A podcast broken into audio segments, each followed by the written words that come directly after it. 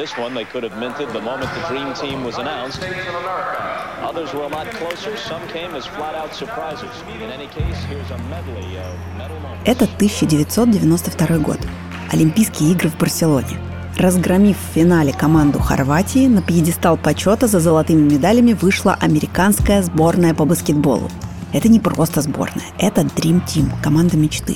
Так называли Майкла Джордана, Мэджика Джонсона, Ларри Бёрда, Чарльза Баркли и еще 8 игроков, составивших, по мнению многих, величайшую команду в истории баскетбола, а может быть и вообще в истории спорта.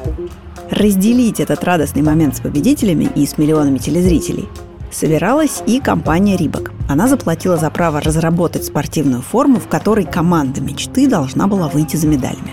Если бы все сложилось как надо, мир смотрел бы не только на одну из крупнейших спортивных побед в американской истории, но и на логотипы Reebok, нашитые на правом плече курток, в которые были одеты спортсмены.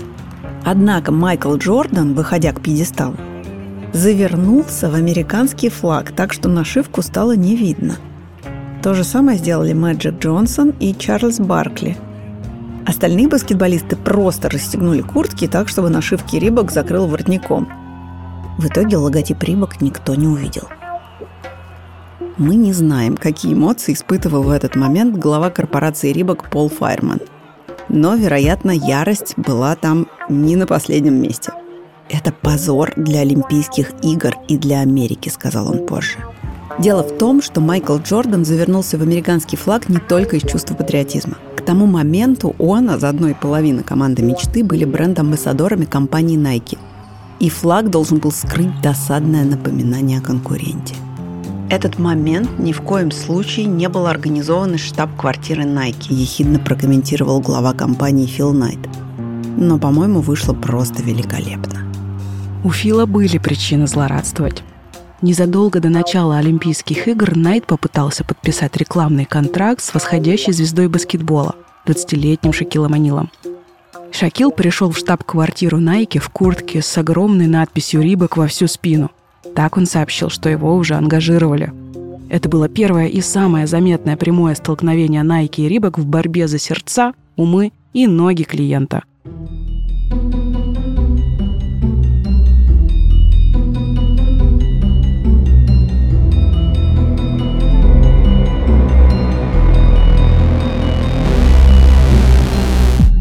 Привет! Это подкаст «Конкуренты» студии «Либо-либо» и банка «Точка». Меня зовут Лика Кремер, и я основательница студии.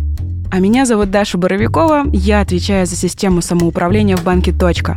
В этом подкасте мы рассказываем захватывающие истории конкуренции между гигантами рынка, которые не стесняются в методах борьбы за клиентов, и стараемся сделать из этого полезные выводы для бизнеса, ведь в банке «Точка» мы заботимся о предпринимателях. Иногда битва за потребителя напоминает бег на длинную дистанцию или перетягивание каната, где оба соперника примерно равны по силам. Так что вперед вырывается то один, то другой.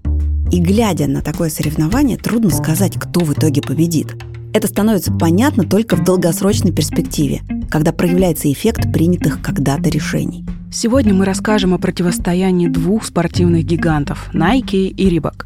Оба вначале успешно росли, у обоих случались взлеты и падения, и выходили культовые модели кроссовок. Оба до поры друг друга не замечали, а заметив, начали напряженную конкуренцию. Они старались отбирать друг у друга доли рынка, раньше соперника осваивать спортивные и фитнес-тренды, а еще брать на прокат у спортсменов, актеров и певцов их харизму и популярность. Эта история не только про создание лучшей в мире пары кроссовок, но и про трудный поиск своего голоса, слогана и целевой аудитории. Удивительно, что в лоб Nike и Reebok впервые столкнулись только на Олимпиаде в 1992 году. Ведь обе корпорации появились почти в одно и то же время, за 30 лет до этого. Обе производили спортивную обувь и одежду, у обеих большая часть фабрик находилась за пределами США, в Юго-Восточной Азии. И каждая к 1992 году успела захватить свою долю рынка. История Reebok началась в 1958 году, когда братья Джозеф и Джефф Фостеры решили основать в Британии компанию по производству спортивной обуви.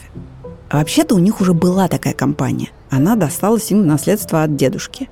Но к тому моменту она уже морально устарела и к тому же спровоцировала конфликт в семье. Так что Джозеф и Джефф решили, что проще начать что-то новое. Они стали искать название для своей компании и вдохновились примером немецкого предпринимателя Рудольфа Дасслера, который назвал свою торговую марку «Пума». Братья тоже хотели название в честь какого-нибудь сильного и грациозного зверя. И тогда Джозеф нашел в толковом словаре название светло-серой южноафриканской газели «Reebok». Так что в 1958 году в Великобритании была зарегистрирована компания «Reebok». Теперь перенесемся через Атлантический океан и на год вперед. Представим. Америка, Орегонский университет. Вот стадион при нем. По одной из дорожек бежит Фил Найт, студент и член университетской команды бегунов на длинную дистанцию. За Филом наблюдает его тренер Билл Бауэрман. Билл считал, что спортивная обувь – это очень важно. Даже если облегчить кроссовок всего на несколько граммов, это может стать залогом победы. Фил Найт был с ним согласен. Он как раз интегрировал свое увлечение бегом в магистерскую диссертацию, которую писал по программе бизнес-администрирования MBA. Вот как сам Фил об этом вспоминал. Я брал уроки бизнеса у Фрэнка Шелленберга, и в рамках этого курса надо было найти компанию или целую отрасль и попытаться разобраться, как и за счет чего она преуспевает. Мои одногруппники в основном писали об электронике, гаджетах, хай-теке, что точно было не для меня. Я до сих пор, когда нажимаю на выключатель и загорается свет, я считаю, что это волшебство.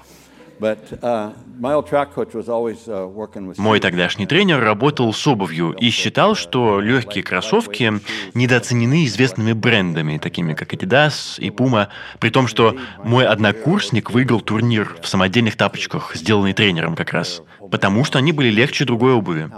И тогда я сказал, если бы ты основал компанию обувную, то это было бы в Германии. А он мне говорит, о, это такой трудоемкий бизнес, я бы лучше основал такую компанию в Японии. Японией были очарованы многие, не только Фил и Билл. Тогда, в начале 60-х, она как раз переживала экономическое чудо. Агрессивно заливала рынки электроникой и автомобилями. И американцы думали, что за этой страной будущее. Так вот, Фил Найт в своей диссертации доказывал, что кроссовки у японцев могут получаться не хуже, чем видеокамеры. Получив степень, Фил отправился в Японию, чтобы познакомиться с местным брендом Onitsuka. Он хотел стать американским дистрибьютором их кроссовок линейки Tiger. Фил вернулся в Америку с образцами продукции, показал их своему тренеру, и вместе они стали эксклюзивно торговать обувью Tiger. Для этого они основали компанию Blue Ribbon Shoe Company, а ее клиентами были главным образом спортивные команды местных средних школ. Компания Onitsuka, кстати, остались на рынке и впоследствии стали брендом ASICS, а Blue Ribbon Shoe Company постепенно развивалась. И к 1972 году Найт и Бауэрман дозрели до разработки собственной модели кроссовок и своего бренда. Нужно было звучное название, и так появились Nike в честь Ники, греческой богини Победы. А всего за год до этого компания обзавелась и знаменитым теперь логотипом. Может быть, вы помните галочку? Она называется «Swoosh». Придумала ее студентка-дизайнер Кэролин Дэвидсон. Скоро Nike выпустила и первую фирменную обувь – кроссовки Waffle Racer с вафельной подошвой. Она так называлась, потому что ее первый образец Билл Бауэрман получил, засунув кусок полиуретана в вафельницу. Nike с такой подошвой были более упругими, чем другие кроссовки, и это дало компании хороший начальный импульс. Уже в следующем году продажи составили $14 миллионов по сравнению со всего 2 миллионами в год на старте. Reebok, все еще базировавшийся в Британии, к тому моменту тоже выпустил свою первую модель кроссовок. Она называлась Reebok Shift. И братья Фостеры искали регионального дистрибьютора. В 1978 году кроссовки Reebok заметил Пол Файерман, совладелец компании, которая оптом торговала спортивными товарами. Reebok производила обувь для легкой атлетики, популярной тогда в США. Это Пола и привлекло. Он стал официальным дистрибьютором Reebok в США, Канаде и Мексике. А в 1984 году полностью выкупил компанию у братьев Фостеров. И именно на годы правления Файермана приходится самая острая фаза конкуренции Nike и Reebok. Nike в 80-м году выпустила на биржу свои акции, а Фил Найт стал мультимиллионером. Его деловой партнер и бывший тренер Билл Бауэрман отошел от дел, но в накладе не остался, сохранив себе акции компании на несколько миллионов долларов. Кэролин Дэвидсон, кстати, впоследствии тоже получила свои 500 акций Nike за разработку логотипа. Фил тем временем понял, что нужно вкладываться в новые исследования и разработки. Он предложил потребителям 140 моделей обуви для разных типов ступни, массы тела, скорости бега. Однако за всеми этими деревьями в Nike тогда не увидели леса, то есть одного глобального тренда, который в то время захватывал Америку. Зато этот тренд увидели в Reebok.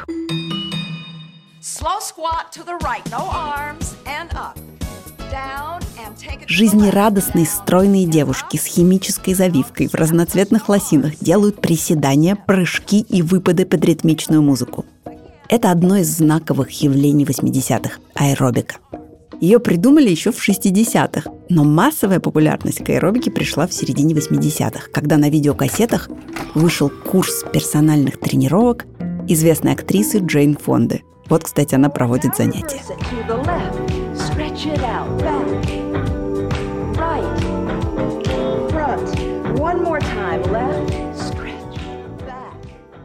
И хотя аэробикой занимались и мужчины, все-таки популярна она была главным образом среди женщин. Одни стали массово скупать курс Джейн Фонды, чтобы заниматься дома, а другие повалили в спортзалы. Так в фитнес пришло большое количество женщин. И это была часть более глобального тренда – массового прихода женщин в спорт. Кстати, если вы найдете на Ютубе запись ранних тренировок с Джейн Фондой, то увидите, что на ногах у нее гетры, а вот обуви нет. Она занимается в носках. А некоторые женщины, делающие разминку рядом с ней, и вовсе босиком. Тогда это было нормально, так как специальной обуви для женского фитнеса просто не существовало, а имевшиеся на рынке модели кроссовок были слишком громоздкими и неудобными. Именно этим сумела воспользоваться компания Reebok. В 1982 году вышли модели кроссовок Freestyle и Princess специально для женщин. Их делали из такой мягкой, гибкой кожи ярких цветов и с нейлоновой подкладкой.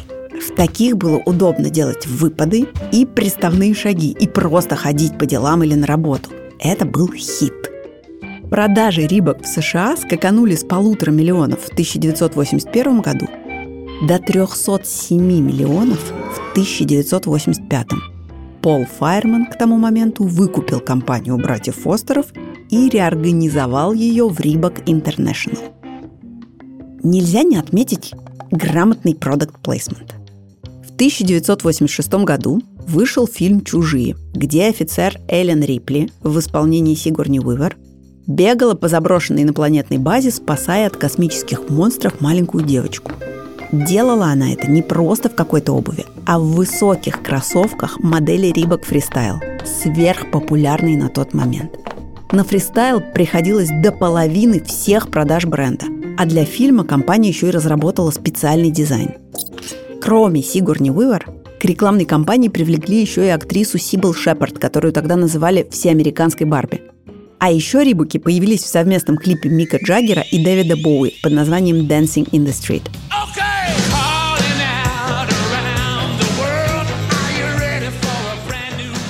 Рок-звездам тоже нужно удобство. Но все-таки за Reebok закрепился имидж бренда именно для спортивных женщин. А еще бренда для горожан, обожающих прогулки, потому что кроссовки для ходьбы компания тоже выпускала. Nike же в это время была занята конкуренцией со старым рыночным зубром Adidas на поле профессиональной спортивной обуви. Но конкуренция с Reebok тоже нарастала. В ответ на этакие фристайлы Reebok, появившиеся в «Чужих», Nike придумала свою модель кроссовок Nike Mac с автоматической шнуровкой, которая появилась в фильме «Назад в будущее» в 1989 году. В фильме есть целая сцена, где главный герой Марти Макфлай надевает свои Nike.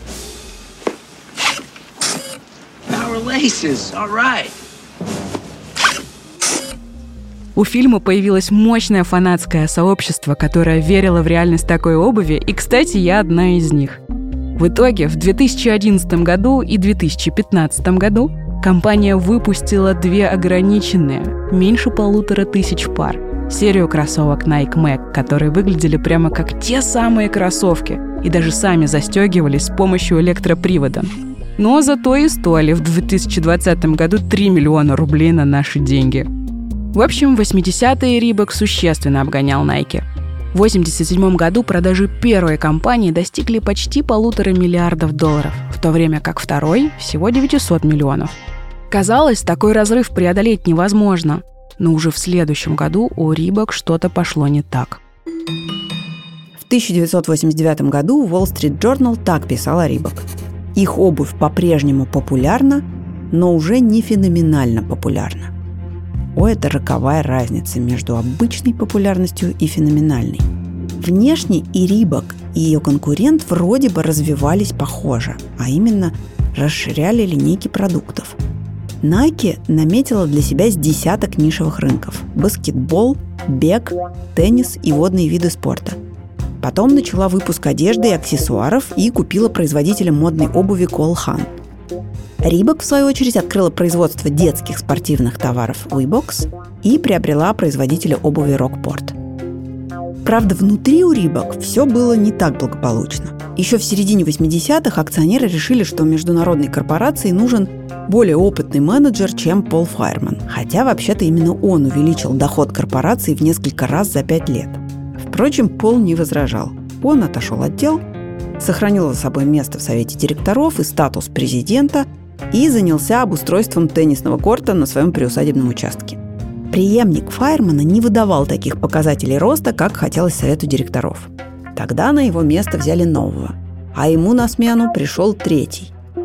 И такая топ-менеджерская чехарда не пошла на пользу корпоративной культуре. Все это время глава Nike Фил Найт оставался на своем посту и налаживал контакт с топ-менеджерами. Он стремился воссоздать на рабочих совещаниях атмосферу такого товарищеского куража в спортивной раздевалке. Собрание топ-менеджеров внутри компании называли «butt faces», что-то вроде «жопы с ручкой». У самих топов были прозвища типа «Леди Дракон» или «Раскат грома». Фил как-то сказал, что ему не важно, насколько великой станет Nike. Главное, чтобы его всегда окружали величайшие ублюдки и замечательные головорезы. Сейчас трудно сказать, что именно помогло. Это обширная линейка продуктов или продуманная диверсификация по разным сегментам рынка, или реки текилы, которые лились у Nike на конференциях по продажам. Ну, скорее всего, все вместе. К 90-му году Nike вырвался вперед и обогнал Reebok по доходам на 90 миллионов долларов. И в этот момент в Reebok вернулся Пол Файерман, намеренный срочно наверстать упущенное. А в спорте наступила эпоха селебрити. Тут и началась главная борьба Nike и Reebok за самых классных, топовых, успешных и харизматичных звезд большого спорта, которые должны были за огромные гонорары надевать кроссовки и футболки строго определенного бренда. На этот раз первым, кто почувствовал тренды, стал Фил Найт. Он рассуждал просто. В каждой школе есть условно 5 крутых парней, которые диктуют моду и устанавливают правила, а остальные просто следуют за этими 5. То же самое и в спорте. Есть несколько звезд, на которых все равняются. Если на этих звезд надеть кроссовки Nike, такие кроссовки немедленно станут модными, и все остальные тоже их себе захотят.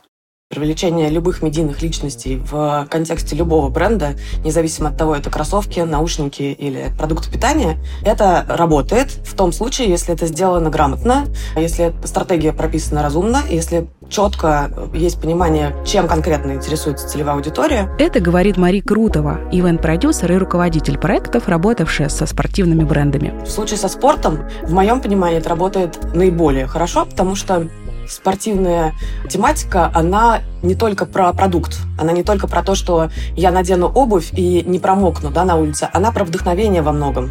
И когда спортсмены участвуют в рекламных кампаниях спортивных брендов, они несут вот эту миссию вдохновить, показать, что спорт — это здорово, да, привнести в сознание людей вот эту идею, что спорт — это круто, что они достигают каких-то высот, что ты тоже можешь. Судя по расчетам маркетологов Nike, потребители лучше всего реагировали на спортсменов, которые сочетали страсть к победе с индивидуализмом и пренебрежением условностями. Эдакие талантливые бунтари. Одним из первых таких стал Чарльз Баркли, плохой парень от баскетбола, известный своей агрессивной игрой и участник той самой Dream Team. Забавно, что Баркли вообще-то сомневался, что спортсмены могут быть ролевыми моделями. Но он так и говорил: «Я не образец для подражания». И именно эту фразу Nike использовали в рекламе.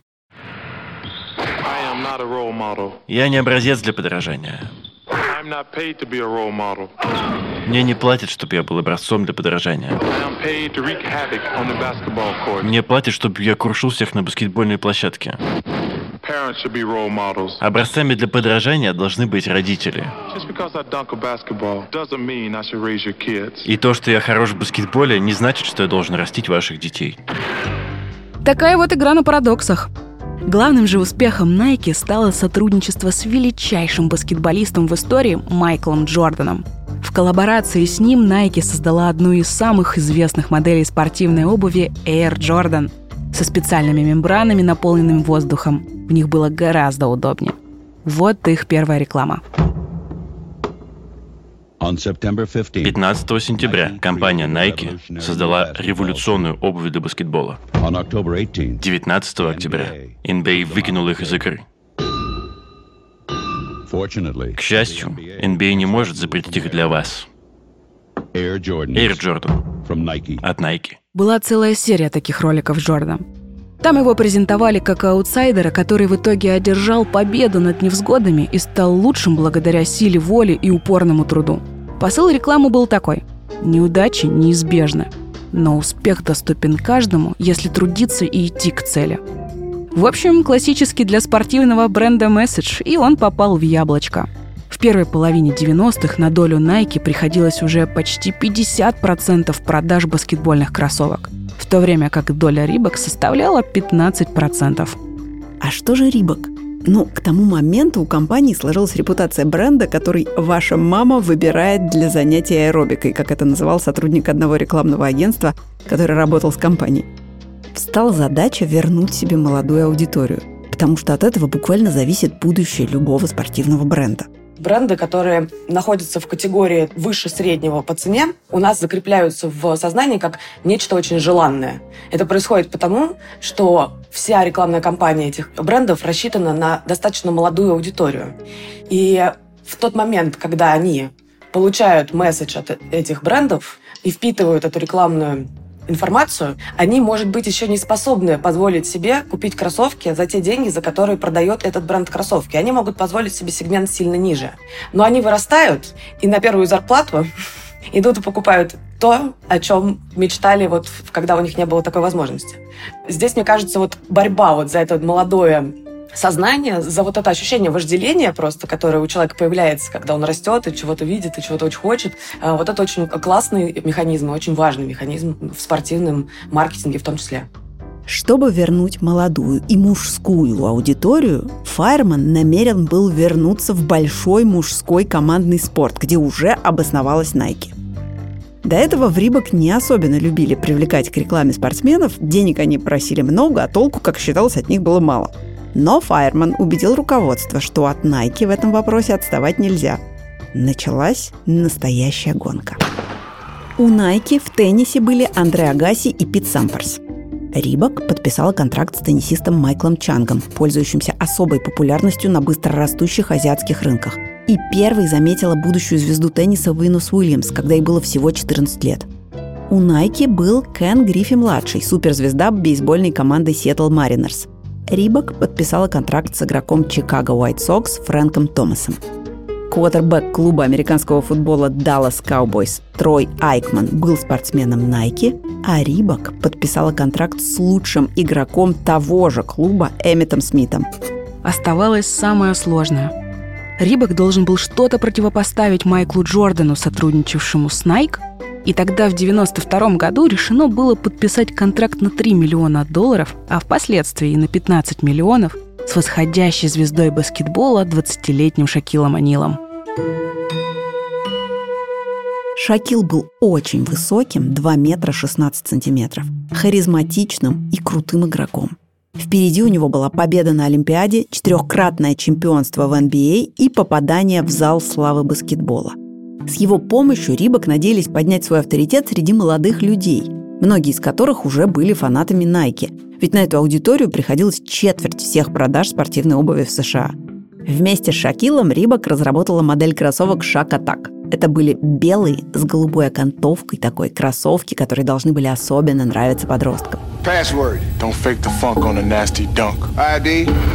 You're early, but I'm ready. Then prove it. В этом рекламном ролике Шакил на виду у 4 легендарных центровых NBA, стоящих в костюмах, забрасывает мяч в корзину, разбивая стеклянный щит. И таким образом он как бы получает право встать с ними в один ряд.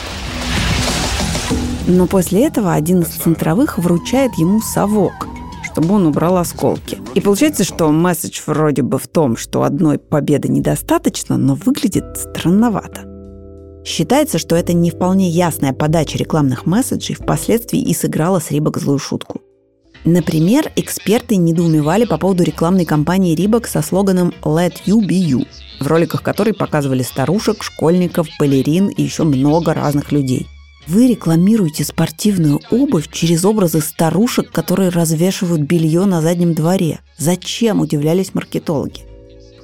Впрочем, если сейчас приглядеться к фото и видеороликам той рекламной кампании, то станет понятно, что смысл там был не в старушках самих по себе, а в том, чтобы показать разных людей, которые и ведут себя по-разному.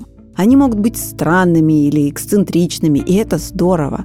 Сейчас смысл рекламной кампании «Let you be you» не кажется таким уж загадочным. Она была про свободу самовыражения. Однако главную ставку в рекламе тогда все равно делали не на простых людей, а на звезд спорта. В итоге соперничество за классных спортсменов и столкнуло Nike и Reebok лбами на Олимпиаде 1992 года, когда Майкл Джордан завернулся в американский флаг, чтобы на нем не было видно нашивки Reebok. Как мы сказали в начале, Reebok тогда выиграла право шить на спортивные костюмы, в которых победители должны были выходить за медалями. Но Джордан при этом оставался амбассадором Nike. В том сражении Reebok, пожалуй, проиграла. И тогда Пол Файерман буквально засыпал рынок новыми продуктами и рекламой. Reebok выпустила 3 разных модели кроссовок для разных аудиторий. Для школьников-спортсменов, для баскетболистов, для любителей хайкинга. К Олимпиаде 1996 года в Атланте компания заключила 3000 рекламных контрактов с разными спортсменами. Все это должно было принести миллионы долларов. В общем, Файерман развил бурную деятельность и радостно потирал руки. К 1995 году мы станем лидерами рынка, считал Пол. Но что-то пошло не так. Шакил О'Нил не сработал так, как было задумано. Кроссовки Reebok Shack Attack были рассчитаны на подростков, но стоили при этом слишком дорого для них – $130. К тому же они были белые, а в ту пору в моду как раз вошла черная обувь. К тому же Шакил О'Нил оказался слишком гигантским для своей целевой аудитории.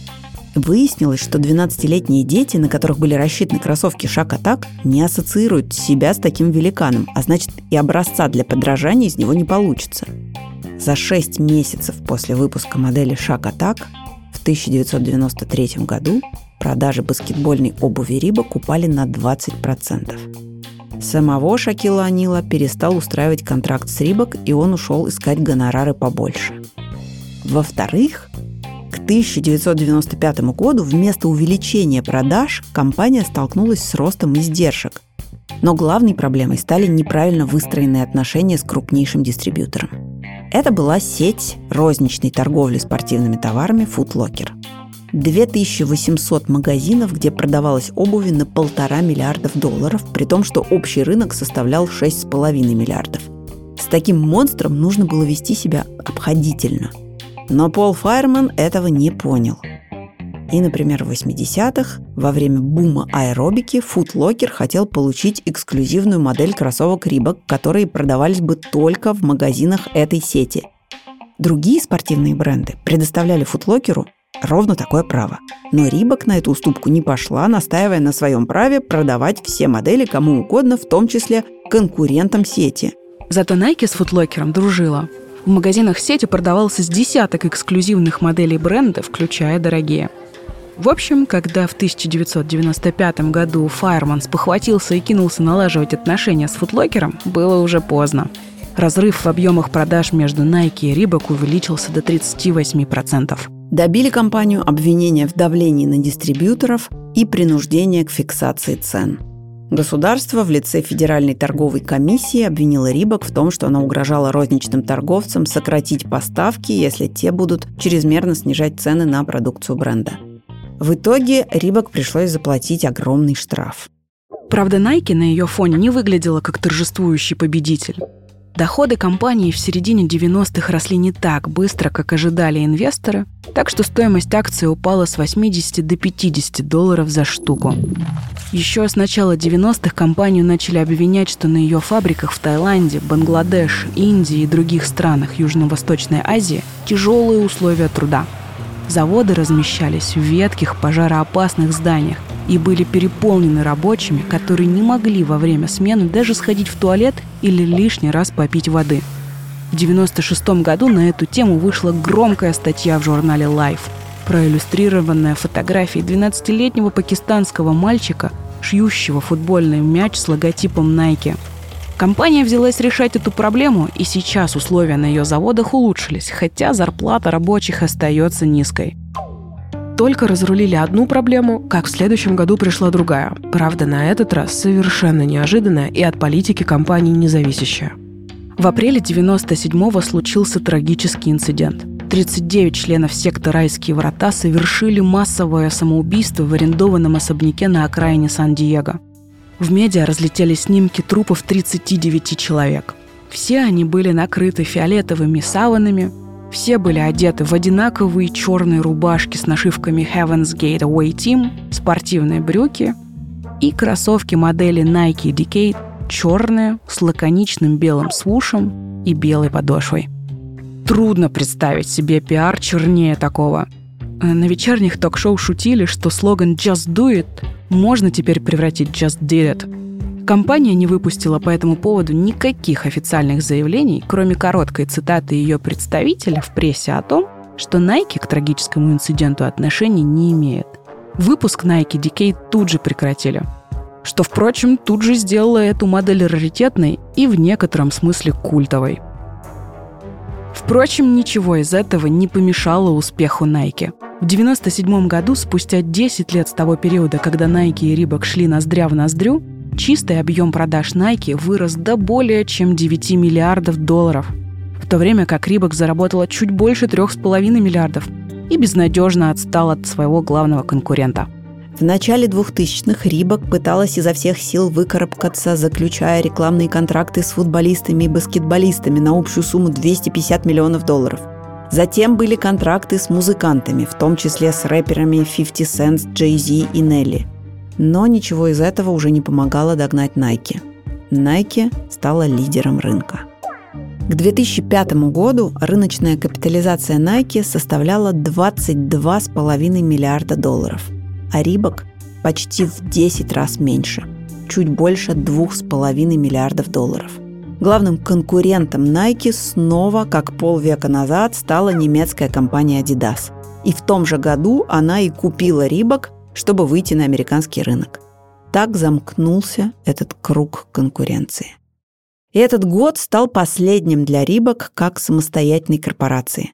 Вот отрывок из грустного интервью Пола Файермана по этому поводу. Каково это со стороны наблюдать за объединением двух брендов? Вы думаете, Reebok станет новым премиальным брендом? К сожалению, нет. Прошло уже 5 лет. У нас, конечно, были свои планы, и мы ожидали, что эта женитьба состоится одним путем, но они пошли другим путем, изменили курс, который мы первоначально хотели придерживаться. К сожалению, я думаю, что они потеряли долю рынка. Потеряли некоторые преимущества, которые были у Reebok, как у ведущего бренда, который мог сражаться с Nike. Отношения с материнской компанией у Reebok были негладкими. Я думаю, проблема, которую не решила Adidas, в том, что между брендами слишком много пересечений. В какой-то степени они каннибализируют друг друга. И Reebok, как младший партнер, понимает, что Adidas всегда будет на первом месте, писал Саймон Вуд, основатель журнала Sneaker Freaker. Противостояние Nike вовсе потеряло всякую зрелищность, потому что весовые категории были уже совершенно несопоставимы. В 2012 году Reebok потеряла контракт на производство экипировки для НХЛ, позже этим занялась Nike. А спустя 2 года Reebok заключила 6-летний спонсорский контракт на $70 миллионов с Ultimate Fighting Championship, UFC, организацией, занимающейся боями ММА. Вероятно, помня провал на Олимпиаде 1992 года, руководство специально потребовало прописать в контракте, что бойцы не могли представлять разные бренды и должны были выступать только с логотипами компании. Сейчас Reebok и знают главным образом те, кто увлекается ММА или кроссфитом, ну и те, кто помнит бренд по старой славе. Продажи Reebok продолжили падать, и в августе 2021 года Adidas объявила о продаже Reebok американской маркетинговой компании Authentic Brands Group. Пора подводить итоги. Как обстоят дела на рынке сейчас? Оба бренда, и Nike, и Reebok, продолжают существовать. Reebok больше не может позволить себе звезд первой величины. Скажем, имеющийся у нее в активе боец UFC Конор Макгрегор, хоть и крут, но к числу самых крутых не относится. Главный баскетболист Reebok – Монтрелс Харрелл, но и он стоит в тени Леброна Джеймса, который есть у Nike. Есть контракт с Карди Би. Она популярная певица, но все-таки до Jay-Z, контракт с которым когда-то был у Reebok, нынешней компании далеко, а такие тонкости, касающиеся популярности, в маркетинге очень важны. Впрочем, Reebok неплохо освоила моду на ретро. И недавно, к 40-летию фильма «Чужие», перевыпустила свою модель Элиан Стомпер, которую носила героиня Сигурни Уивер. В качестве окончательного возвращения к истокам бренд возобновил коллаборацию с баскетболистом Шакилом О'Нилом. Однако в 2021 году продажи компании составили всего $2 миллиарда и $300 миллионов против 44 миллиардов у Nike. Nike остается бесспорным победителем в этой гонке. В чем секрет его успеха? Фил Найт считает, что компания успешно воспользовалась трендами на бег трусцой и фитнес и просто делает очень хорошие кроссовки. «Продукт — это и есть лучший маркетинг», — говорит Фил. А вряд ли можно выделить один главный фактор, который помог Nike выйти победителем в этой конкурентной борьбе. Сработало многое. И узнаваемый слоган, и логотип, и умение выстроить хорошие отношения с дистрибьюторами, и ясный месседж в рекламных материалах. Наконец, Nike просто повезло. Звезды спорта, которых бренд привлекал к рекламе, чаще побеждали и больше нравились публике, чем звезды Reebok. Ожидается, что к концу 2022 года компания перевалит за $50 миллиардов годового дохода. И если у вас, как и у героев нашей истории, есть идея, как делать классные товары, и вы хотите зарабатывать больше, то «Точка» может вам помочь найти прибыльную нишу, запустить продажи и управлять всеми площадками в одном кабинете. 8000 продавцов вышли на маркетплейсы с «Точкой» в 2022 году. А у тех, кто вышел не только на один маркетплейс, но и на второй, выручка выросла на 220%. Так что если вы только планируете выйти на маркетплейсы, то мы поможем найти прибыльное направление, разместим товары и доведем до первой продажи. Если у вас уже есть первые заказы и нужны стабильные продажи, то мы подскажем, как оптимизировать карточки по ключевым запросам и дадим инструменты, чтобы анализировать прибыльные ниши и выходить на новые площадки. Ну а если вы и так уже уверенно продаете товары на разных маркетплейсах, то мы покажем, как можно управлять карточками товаров, заказами и остатками на складах из одного кабинета. Подробнее по ссылке в описании. Ну и вот в завершении фрагмент эфира, случившегося несколько лет назад на одном испанском радио. Привет! Привет, привет! Как тебя зовут? Артур Маран. Артур, откуда ты, брат? Я отсюда, я из Сальседа. А, Сальседа, привет всем слушателям из Сальседа. Брат, что ты хочешь передать слушателям из Сальседа? Нет, я хочу заказать песню. Конечно, все, что хочешь. Я хочу заказать песню, которая называется «Это Reebok или Nike». Это Reebok или Nike? Да. А какое название песни? Так и называется «Это Reebok или Nike». Проверьте, пожалуйста. Мне она очень нравится. Проверьте, есть ли она у вас. Это Reebok или Nike? Я поставлю вот эту песню, дорогой. Вот эту. Это она, да-да-да.